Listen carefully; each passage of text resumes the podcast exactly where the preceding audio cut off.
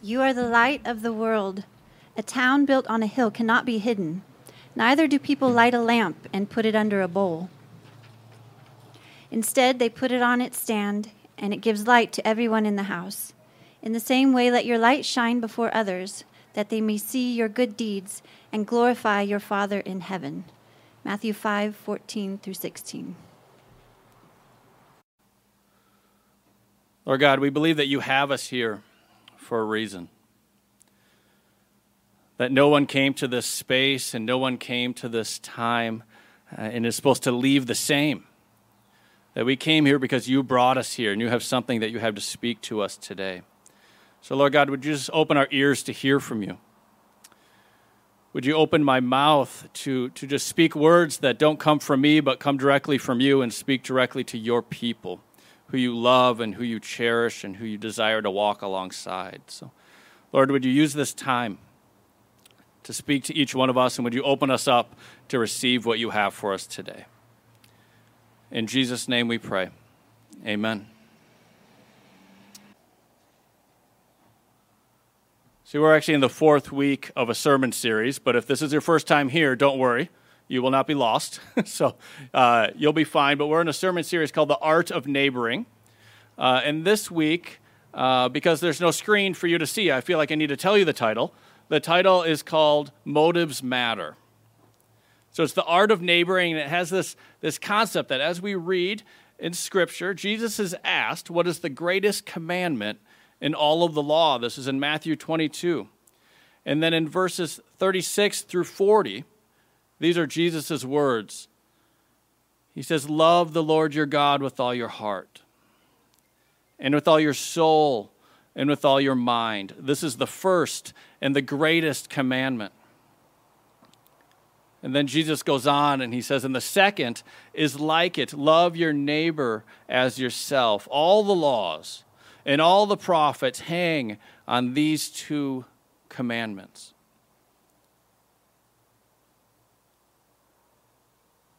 Maybe this story will sound familiar to you.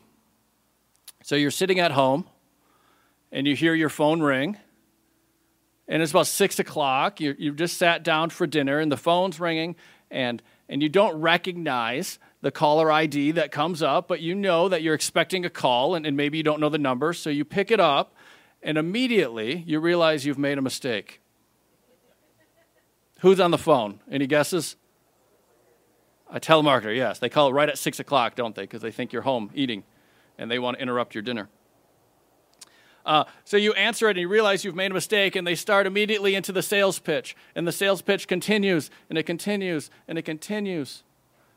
And you can't get away from this call very easily and, and quickly it continues more and more, and you realize that you have once again fallen victim to the high pressure sales technique of the telemarketer. Now, if any of you are in telemarketing, I don't mean to insult you, especially not on Sunday morning, or, if, or even if you're in sales, whatever, you do you. It, it's good.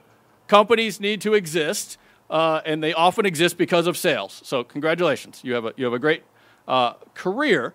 But the problem becomes and, and I see this quite a bit. The problem becomes is that what we sound like when we try to share our faith with other people? And I've noticed this a lot in, in the church, as the church as a whole. As Christians, we, we are passionate about our faith. We should be. We're passionate about sharing that with other people. But do we sound like the telemarketer? And I say sometimes yes and sometimes no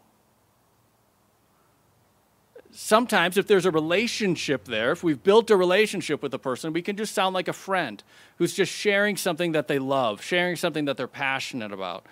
I have some friends that really love to play golf, and I guarantee you, when I talk to them, they will talk about golf.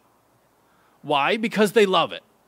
And then I know some people who have this heart and they really just love Jesus in such a way that I guarantee you even to me as, a, as, as their pastor, when they talk to me, they will bring up Jesus. Jesus will be in the conversation, not, not as a sales pitch, but out of love, out of them just saying who they are, how God has wired them, what God is doing in their lives. There's, there's a genuineness there. So the point here is that motives, they matter. and they matter a great deal. So, this whole series, The Art of Neighboring, we're looking at this passage of Jesus, and he, and he says to love our neighbors as ourselves.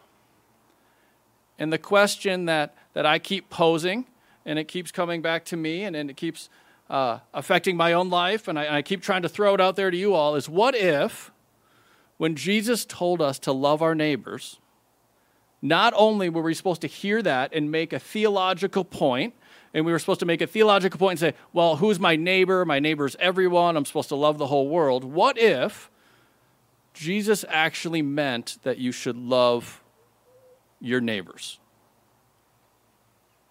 The actual people that live near you.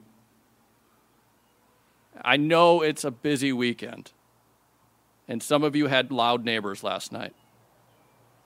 But what if Jesus is calling you to actually love people? Now, that sounds strange because it, it kind of sounds like he obviously is. But then when we look at how most of us live the Christian life, I, I don't know if we can really, I don't know if our neighbors would know if we're church going Christian people just by how we neighbor. Is there enough of a difference in how you interact with them versus how other people interact that they would be able to say, I know that person is a follower of Jesus Christ. Not, not because they tell me all the time, but just how they love me. And, and again, this is one of those sermon series that they always say that if you're not preaching to yourself at some point, then, then you're doing it wrong. And I shared this story a few weeks ago, but uh, where my last church was, it was in central Illinois. And we lived in that, in that town just shy of five years. And it was about three and a half years in before I met one of my neighbors for the first time. And actually, I met them before, but I didn't know it. See, because they had gone to my church where I was the pastor, right? They had gone to my church for months, but I didn't know that they lived across the street from my house. And they didn't know it was me either because I was just a normal neighbor in the town. I was just the average neighbor. I kept to myself. We had a fenced in backyard. We spent most of our time back there, not in the front yard. Uh, the houses were kind of kitty corner to each other. And all I knew was that they mowed their front yard every once in a while, and I mowed my front yard every once in a while. And we would wave, but I'm wearing normal clothes, mowing the yard. And they didn't realize that the person kitty corner to them was the pastor at the church they had been attending for four months. And even worse, I didn't realize that my neighbors had been going to my church for four months. And again, the story gets, gets even worse because they had a son who's in my son's grade at school. So not only did they, there was like a built in playmate that was right there that they could have been friends with this whole time, but it took years for us to even know. And I just had the feeling from, from most of you that that sadly so, but that kind of makes sense. Right? That's kind of that's kind of how we function out in the world. Maybe maybe you're one of those people that's really social and you talk to your neighbors and you're all best friends and I say congratulations. You, you've already made multiple steps towards loving your neighbors. This is great. But I think most of us, if we're honest, we, we look at scripture like this and it's a lot easier in our heads to think, um, how do I love everyone? What, what, does it mean to love the whole world? What does it mean to love those who are downtrodden? What does it mean to, to sacrifice on behalf of someone else? And we cease thinking about the people that are actually near us. So that's kind of the core of this entire series. So now we're to the point where your motives matter. Read for you earlier, Matthew 5 verses 14 through 16. You are the light of the world. A town built on a hill cannot be hidden. Neither do you put people neither do people light a lamp and put it under a bowl. Instead they put it on a stand. So it would give light to everyone in the house.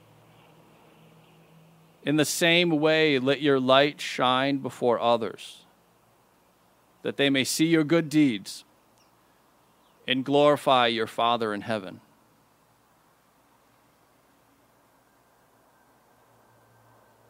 part of me wants to pause Jesus there and say, No, Jesus, you are the light of the world. You, you are the one. You're the one that, that we're supposed to lit, kind of go out into the world and affect everything. But why, why are you putting this on us? If I, if I was totally honest, and when I look at the book of Acts and I see that Jesus leaves and he, and he sends his Holy Spirit and he says it gives him power, but then he kind of. Uh, he's not there. He leaves it up to the church. He leaves it up to people. He leaves it up to us. I probably wouldn't have done it that way. You ever really thought about that? If, if, if you were God, would you trust people to reach others with the, good, with the best news ever? It's like, Jesus, have you met people? This is a, this is a terrible idea. Now, he gives them the Holy Spirit, and that was a wonderful idea. That was a great idea because we need it desperately. But we can't even love our neighbors well. You, and you want us to send the church out to make a difference. But if we look back through history, I don't know, we're in California right now. That's not too bad. That's not that close to where they started, right? So the church has been doing it. But then I feel like in our own lives, sometimes we get to the point where when, when's the last time you told someone you love Jesus and you weren't sure that they did too. It's really easy in some, you know, some Bible study, some prayer study to, to be the, the Christian person that you know you are inside. But, but what does that look like with your neighbors? What does it look like to love them in such a way that your light is shining, that the light of Christ is shining before them, and that they see you and they see how you behave and they see how you treat them? And, and like this passage says, they glorify your Father in heaven. That's, that seems pretty radical. That seems pretty extreme. That seems like, like it must be more than just saying good morning and, and maybe even knowing their names, but probably not. You recognize them, you know, you know the truck that they drive up from you, you know that they might, you might know where they live uh, full time and then they're up here part time or, you know, something like that. But, but do they feel the light of Christ in your interactions? And again, I don't say this to make you feel guilty. So if your response inside is a response of guilt, then don't listen to that response. This is a word of hope. This is a word of hope from from our Lord and Savior that He says, You are the light of the world. Not, not look at yesterday and, and were you the light yesterday. No, go forward. You are the light of the world right now, today, in your neighborhood. I believe that churches were placed in a neighborhood for a reason. And I believe that people are put in their houses for a reason. You might think that you picked it out, you might think you picked out that neighborhood and you, you chose it because it has that nice spare bathroom and that'll be really nice when you have guests. But I guarantee you, Jesus had another reason. And it probably has to do with relationships. And it probably has to do with other people he has placed around you.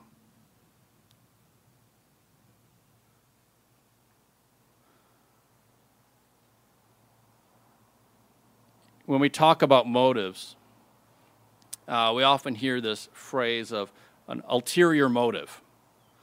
Right? So, what's an ulterior motive? It's, it's a motive that is kept secret.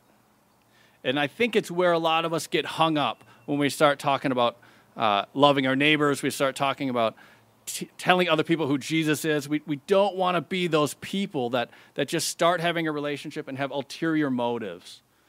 Or, or maybe we're really fine with that, and that's also uh, disturbing. But but we want to be those people that love well and we want we don't want to have this hidden agenda because people see right through it. It's like the telemarketer call right? They're not just call they, they might ask you in the beginning how are you doing today? But but that's just to get to the next question. Because they're always trying to close the sale right? And and sometimes i think even with our neighbors we're trying to close the sale and we, and we think it's urgent and we think right now i need them to know that who Jesus is right now. I, don't need the relationship. That's great. That's for other people. I, I just need to, to always be closing, always be closing the sale on the people. And it's see through. and it's obvious and it hurts our witness. So I, I would venture to say, I would I'd kind of separate this. I think you can have what I'm going to call an ultimate motive and have your ultimate motive be different than having an ulterior motive. So, again, an ulterior motive is hidden. It's something inside, it's something that uh, you kind of keep your true intentions uh, away from someone else. And you enter into conversations, you enter into relationship just because you want to tell them who Jesus is. But having an ultimate motive, that just means that there's more going on. No one would ever say, let's say you went back to school and you decided you're going to go to med school and you're going to be a doctor someday. If you go to med school and, and, you're studying and you're doing all your classes and you say, My ultimate goal is to be a doctor, no one's going to say, That's terrible. Your ultimate goal should be in med school. You're in med school right now. How dare you have a further goal? Of course, we have this goal, right? Of course, we have this plan going forward. It's only natural. So, as we enter into relationships with people, it is okay to have your ultimate goal be that they know Jesus Christ as their Lord and Savior. That they know who He is, that they, that they cherish Him, that they know that they are loved, that they know that, that He has died for them. But that's not an excuse for anything to be sneaky or anything to be manipulative. Last couple weeks ago, I, I talked about throwing a block party in your block. What would it look like if you just invited people into your own driveway and said, I'm going to bring the barbecue grill out to the front and set up some chairs, and we're just going to get to know each other as neighbors and make up little flyers and hand them out? And if somebody looked at the flyer and said, Why are you doing this? And you say, I don't know, just, just thought I'd like to get to know you, and you don't mention the sermon series at church, you might have ulterior motives. But if they say, Why are you doing this? And you say, Well, my, my church is going through this thing and I'm really excited about it. And it just got me thinking. And I thought, I don't know my neighbors well. And, and I just want to. Now you have an ultimate mode. Now you've entered into a conversation instead of um, kind of being sneaky about it. The end result matters greatly, but the motives of how you get there, these also matter. And the reason they matter is because it shows your heart. It shows if other people are a project or if other people are, are something that you're passionate about, something that you're, you're caring about.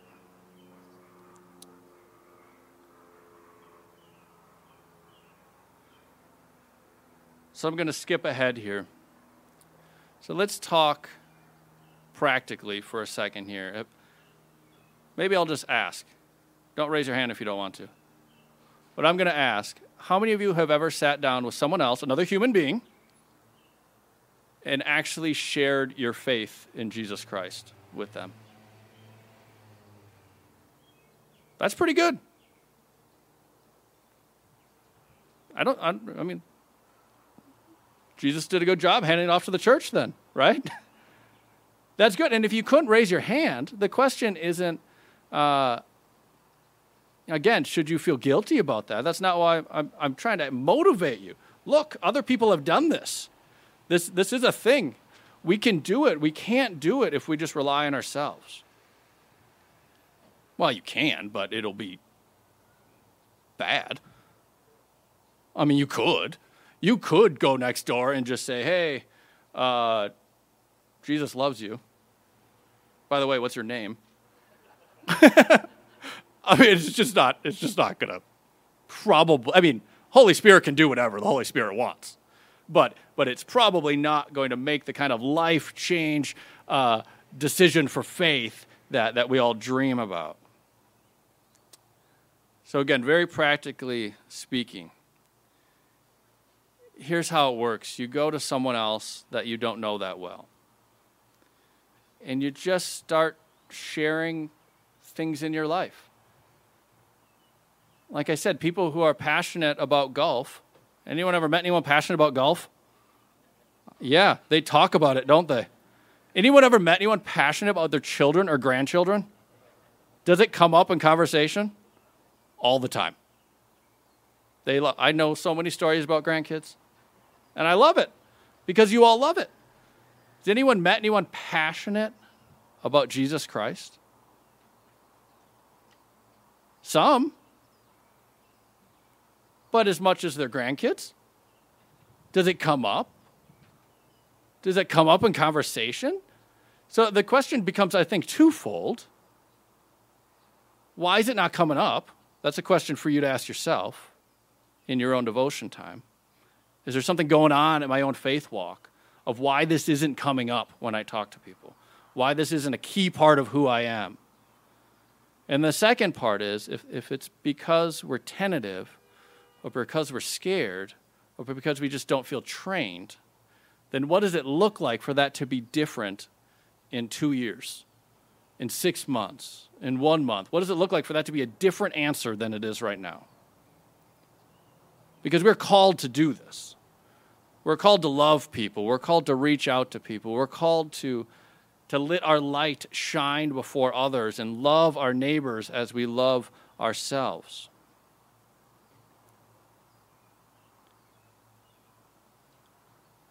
I saw this quote the other day that said that the greatest threat to the church in America isn't anything outside the church in America. He said the greatest threat to the church in America is people who profess the name of Christ, who, who are Christians, they are uh, transformed, but, but they don't live it out at all in their everyday lives. That no one around them, who isn't maybe even in their, their Christian circle, that no one around them even knows. So, so the church gathers, not, not just here, all over America, the church gathers. And then does it gather and then make a difference? Or does it just gather and it, and it focuses on itself and it, and it builds up itself and we, and we learn and we become deeper with Christ? But, but does that do anything come Sunday afternoon? If you think about it, shouldn't every Sunday afternoon look different? than Saturday afternoon? If we really are coming to church and we're really being built up and really being motivated to live out our lives following Christ, then, then shouldn't every single Sunday afternoon look different? I think it's probably what we're being called to do. And yet, last or a couple weeks ago, Sunday afternoon, we had church and, and we do all the stuff here and it's great. And by the time I got home, it was about noon and my neighbor standing in the driveway. And I thought, oh, no, I need to talk to the neighbor too. Right? Have you ever done that? You go to church, you get you get all built up, and you're like, that was my social time. And now I go home and I'm like, I, I could go for a, a, nice nap, or maybe I'm going to barbecue outside. And, and then the neighbor's there, and you're like, okay, yeah, I get it, Jesus. I see what you're doing here. All right, I'll talk to the neighbor. And then, and I did. You can all be proud of me. I did talk to the neighbor. And it was a great conversation. And we, and we built on things. But again, you, you kind of learn, you learn each other through these little times these little interactions. If any of you have dogs and you walk your dogs around your neighborhood, you know how many people you come across. All the dog owners know each other. If you're not a dog owner, you're missing out. Because all the dog owners, they all know each other. They might know their names, but they know the dog, the other person. They know they know Nugget and they know uh, I don't know. Pistachio. I don't know what another dog name is. I'm trying to name little dogs. Here's, here's how it kind of works. If, if you're a real tangible person, and, and if you want to take notes at all, here's the part. Step number one you meet with people, you, you get to know them, and you talk about things that you see. You ever thought about that? That's how conversations normally start. You stand in the driveway, weather's pretty nice today. Pollen's falling from the trees. How's allergies going for you? you, you talk about what you can see. You talk about, oh, they're getting a kayak on top of their car. You know, that can come into the conversation. There's, there's just different things. This is step number one. Step number two, you, you kind of move on from that. You move on from the animals and the houses, and, and you talk about kind of the basics of, of personal information. How long have you lived up here? This is where places like kids and grandkids uh, come in, come into the picture. You know, what do you do for a living, or what did you do for a living? Uh, how did you guys meet each other? You know, these conversations. If you're not at that level yet with your neighbors, that's your challenge for Sunday afternoon. At least, I don't know, find out where they used to live or where they will live come Tuesday uh, when they return home. Number three, and this really does happen as you continue doing this, people start to open up to you. They start to tell you about their dreams and their desires. I've had complete strangers in the first conversation that we've gone from one and we've gone to two, and then we're already at three, and they're telling me about things that they hoped for in their life that, that didn't turn out. They're telling me about uh, maybe a small thing, maybe it was a vacation they planned on, and, and because of this last year, they weren't able to do it. And, and I've had other times where people have told me an entire career path that they dreamed of, that it just didn't work out. And these are becoming more and more tender moments as we connect with others. And finally, if you continue into this, if you continue leaning into this, and again, some people, they're just those kind of people. This is conversation number one. And some people, this is year number 10. But if you continue going on with, with the ultimate motive of showing Jesus Christ and shining your light, they will start to tell you about their regrets. They will start to tell you about their losses.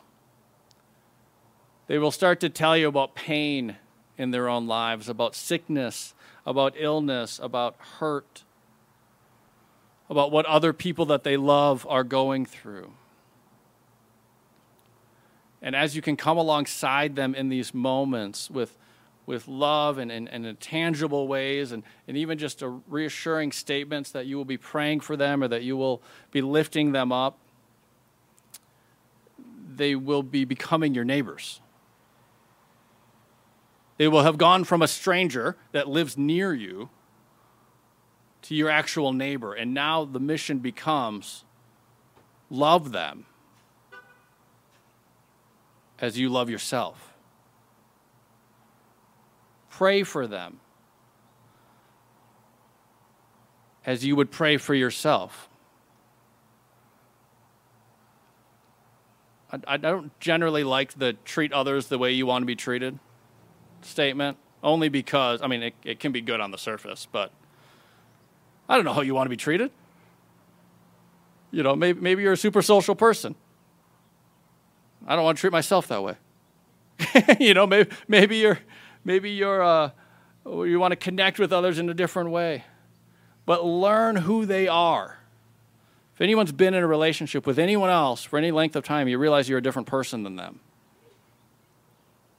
And we realize that very quickly with spouses, we realize that very quickly with children. But love your neighbors.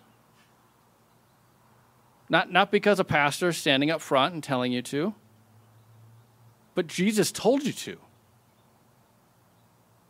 As his disciple, they asked him, What is the greatest commandment in all of the law? And his answer was pretty short, but very profound. Love the Lord your God with all your heart, with all your soul, and with all your mind. This is the first and greatest commandment. And the second is like it love your neighbor as yourself. All the law and the prophets hang on these two commandments.